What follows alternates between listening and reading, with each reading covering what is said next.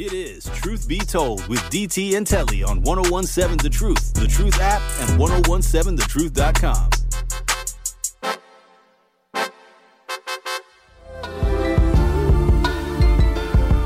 Good morning. Good morning. Good morning, good morning, Truth Nation. Thank y'all so much for tuning in. It is Wednesday, January 31st. We are in our second hour. It's 8:18 a.m. If you're just joining, hope you're having a great start to the week. Tomorrow is the first. I just have to keep telling, uh, reminding myself that because I, you know, I got decisions to make. Telly now. but it's also your second favorite day of the week. It is Friday Junior too. So yes, Friday Junior. so we're gonna make sure that we keep bringing y'all the heat. We got guest co-host in the building, Marquette University's men's basketball Hall of Famer Tony Smith is in the building. This week, y'all, we have been talking about the impact of stereotypes on Black people, African American Black, however you classify yourself as a person of color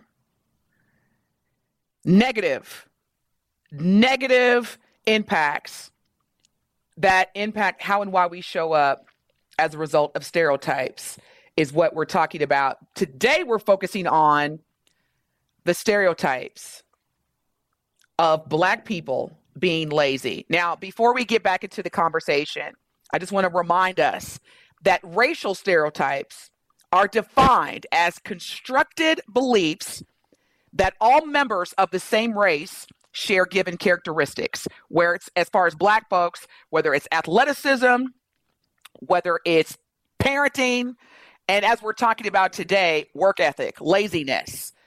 Are black folks lazy? Now before the break we were talking about welfare because welfare which as our valued listener al had mentioned when he called in was not designed to feed, house, and support Black people. That's not what the history of welfare came from. And to Al's point, it started around the Great Depression in the 1930s and focused on all, and I want to emphasize all low income individuals and families. Now, in the 1930s, I'm not off the top of my head aware of what the median income for Americans was, but this was designed for low income individuals and families because you had a lot of people who had just came back from war a lot of women who just weren't able to work but had to take care of their families. So qualifications of welfare when it first originated were very unique in terms of how it how the system works today. Now as far as the lazy stereotype the correlation is that america would often use terms, and when I say America, I mean specifically politicians. They would use terms, languages, and images when talking about government assistance, such as welfare, to correlate Black people with laziness.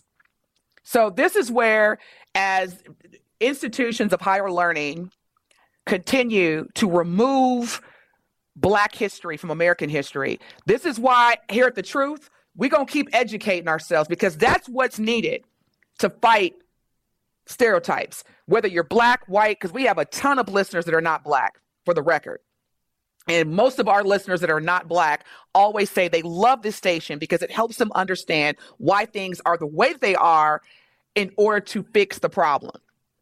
yeah, So if you are a person of that is not black and you're listening to this and you're feeling uncomfortable, that's a good thing because it starts with empathy.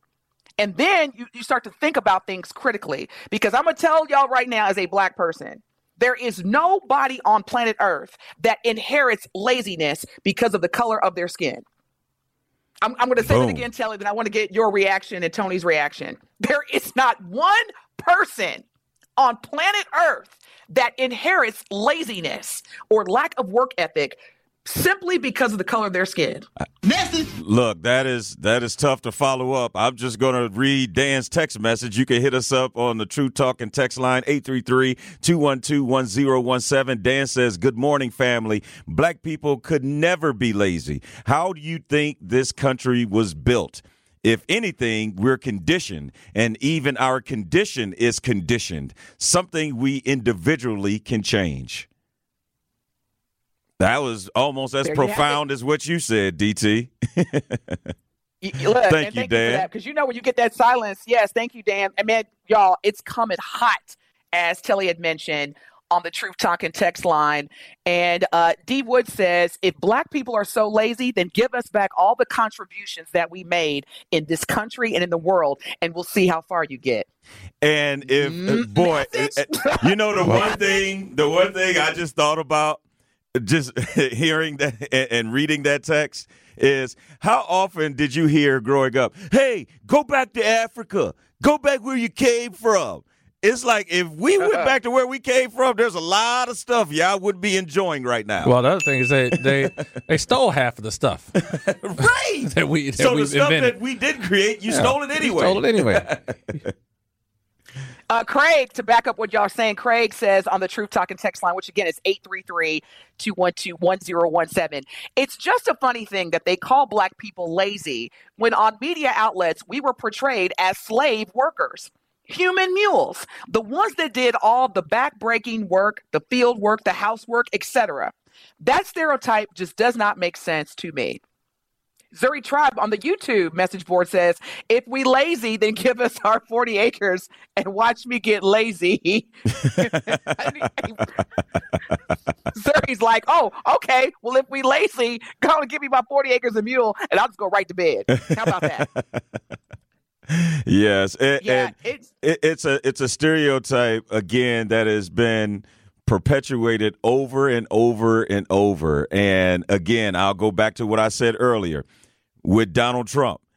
If you tell a lie enough, then people may actually start to question the truth and be like, you know what? now let me Maybe maybe that mm-hmm. is correct. Speaking of which, and I'm so glad you said that way, Telly. Check this out. Now, welfare got started based on the Social Security Act. Y'all lean in. Check this out. So, this is why when people say America's not a racist country, really, check this out. The Social Security Act of 1935, and this goes back to what Al had said, was a program that enabled states in the United States of America to provide cash welfare payments for needy children, check this out, who had been deprived of parental parental support or care because their father or mother was absent from the home, incapacitated, deceased, or unemployed. Are we clear? That's a fact. Mm-hmm. Okay. Now, where it becomes racist as part of a systemic racist effort, if you noticed during the 60s and 70s, when more black people were encouraged to apply for welfare, if you notice for women, it was part of separating the black family because there was oftentimes where women were told in order for you to receive welfare, you could not have a husband or a boyfriend. That's why that one show with Diahann Carroll and James Earl Jones, or I think it was a movie actually, where anytime the welfare officer or social, uh, what do you call it? Social worker, thank you, would come, she would have to hide anything and everything that looked like she had a boyfriend or anything like she had to hide toasters appliances that so it was it was programmed that you have to rely on us and you cannot grow and develop which i find interesting because a lot of times certain people will say you know black people don't want to work. They want to be on welfare. They want government assistance. But you made policies and and rules to prevent a, a, a black woman or a black man from building which is one of the most fundamental parts of the american dream and that's having a family. Yeah, yeah. Well, So let's see yeah, what Brother so Commit, uh, before you continue, let's see what Brother Commit Yeah. has to say. Brother Commit, good morning. Commit, is that, that's right, Ben? Kimmit. Kimmit, Kimmit, I'm sorry.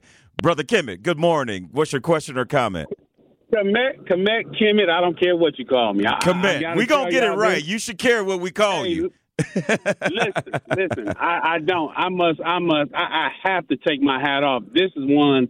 I'm a person. I've spoke on college campuses. I've done things, um, and this is one of the most powerful pieces I have ever seen to do a week long show because the stereotypes are what drives us. You see it in social media. Everyone giving wrong numbers.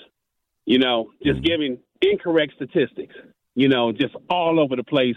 And the more you do that, and when I speak to young people, when I was going to, to MPS for years, for like 19 years, I would always tear down the myths and the lies about us in order to make our babies feel good. You know, our babies feel like we're, you know, they they- get it so much, they're so inundated by it that they feel like, yes, we're lazy, yes, we're this, yes, we're that. They'll tell you. I can bring you a group of children, and they'll sit down and tell you all the stereotypical things that they believe about themselves Wow. you know and and, and that's that that's a that's a heart wrenching thing a gut wrenching thing it's, it's something that i was i was definitely part of.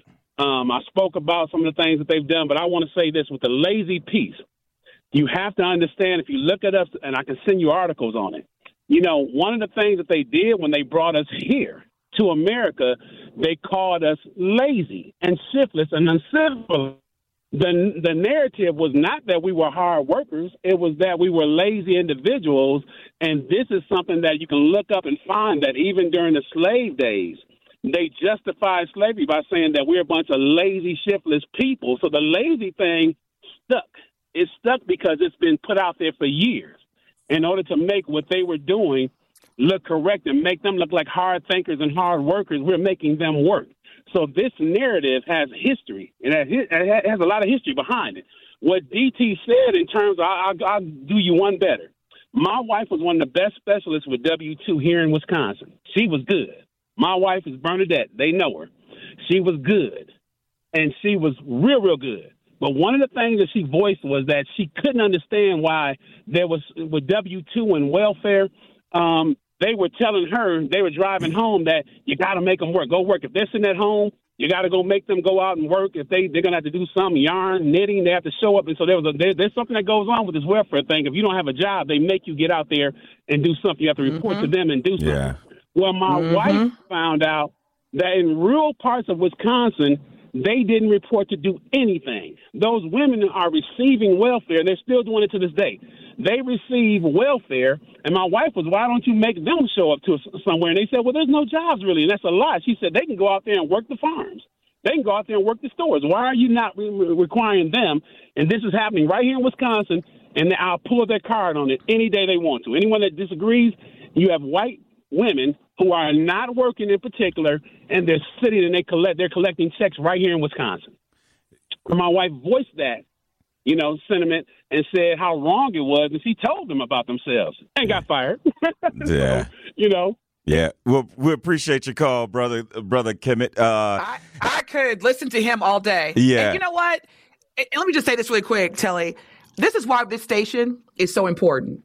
Because you know these are the kind of things. Like I, did, I had no idea that that was even taking place until that brother shared that that that yeah, experience. Yeah, yeah. And, and another thing too, to, to hit on one of the things that he talked about in terms of going back to slavery and how those labels were created. Uh, if you ever get a chance to go to the National Museum of African American History and Culture in Washington D.C., it is a must. Some of the artifacts that were that are in that museum are priceless. And one of the things that I was very intrigued about is when slaves were put on the slave block, how they would describe them. They would say, uh, uh, strong Afro American. Uh, uh, no, they'll be like strong uh, black slave uh, works hard, or or they'll put like uh, they're around 14 15 i don't know how many good years you're gonna get out of them but they are this or they are that. That was part of the description when slaves were being sold to other slave owners of uh, how they worked. Or if uh, man he's a big burly guy uh, he could get you at least 10 12 hours a day and just depending on your physical attributes how they determine how good of a worker you would be so again if they looked at And you and you the wasn't as strong or you didn't look like you could work 12, 14 hours a day, then they was like, oh, well, you might not want that one. That's a lazy one. So you just described, and going back to was it Nemeth? His, his Kemet. point two. Komet. Komet. Kemet. Brother Komet. This yeah. all this this all correlates with how and why black people show up the way that we do in any professional capacity, whether it's corporate, whether it's uh, blue collar, or whether it's it's it's sports. yeah. We we know that the stereotypes that we're athletic and that we're strong and that we're laborers and not critical thinkers is exactly why. And here's a here's a fact studies have shown, and I and I'm big on credible sources, and I'll, I'll get the source later.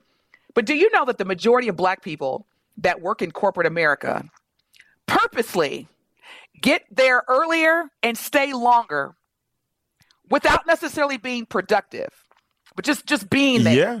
because they don't want to be regarded as the lazy Black person. Yep. Now think about that. Yeah. Now I know the younger generation is starting to shift that, but and and, and so let me just say this on the Truth Talking text line, R Moore says, I have an issue with them telling black women that they could not have a husband or a boyfriend to receive such benefits. So my problem is, why did we say okay, and why was the man okay with it? There has to be more to this than that. There may be R Moore, but let me go back to the definition or the criteria. Now remember, Social Security Act of 1935 enabled states to provide cash welfare payments for needy children. Are you ready for this, R Moore? Who were deprived of parental support or care because their father or mother was absent. That then translated in terms of racism is in order to receive care to take care of your child, you cannot have a husband or a boyfriend or any type of other p- parental support. So that's where it became black families. Yeah, we're going to keep y'all divided by making sure that there's more emphasis on getting welfare aid or financial aid than building a family. That's why R Moore. That's why. Because I, got- I carry, I can tell you right now, if it came down to me being able to feed my kids or have a boyfriend, what do you think I'm going to choose? Right. Yeah. It's going to come to feeding your kids. Look, this conversation and this topic is generating a lot of heat. Keep it coming, Truth Nation. Hit us in the Truth Talk and text line 833-212-1017. We will keep the fire going on the other side of the break. You're listening to Truth Be Told with DT and Telly. Don't touch that dial. Truth be told, with DT and Telly, we'll be right back on 1017 The Truth, The Truth app, and 1017thetruth.com. Dr. Martin Luther King Jr., he has inspired generations of change.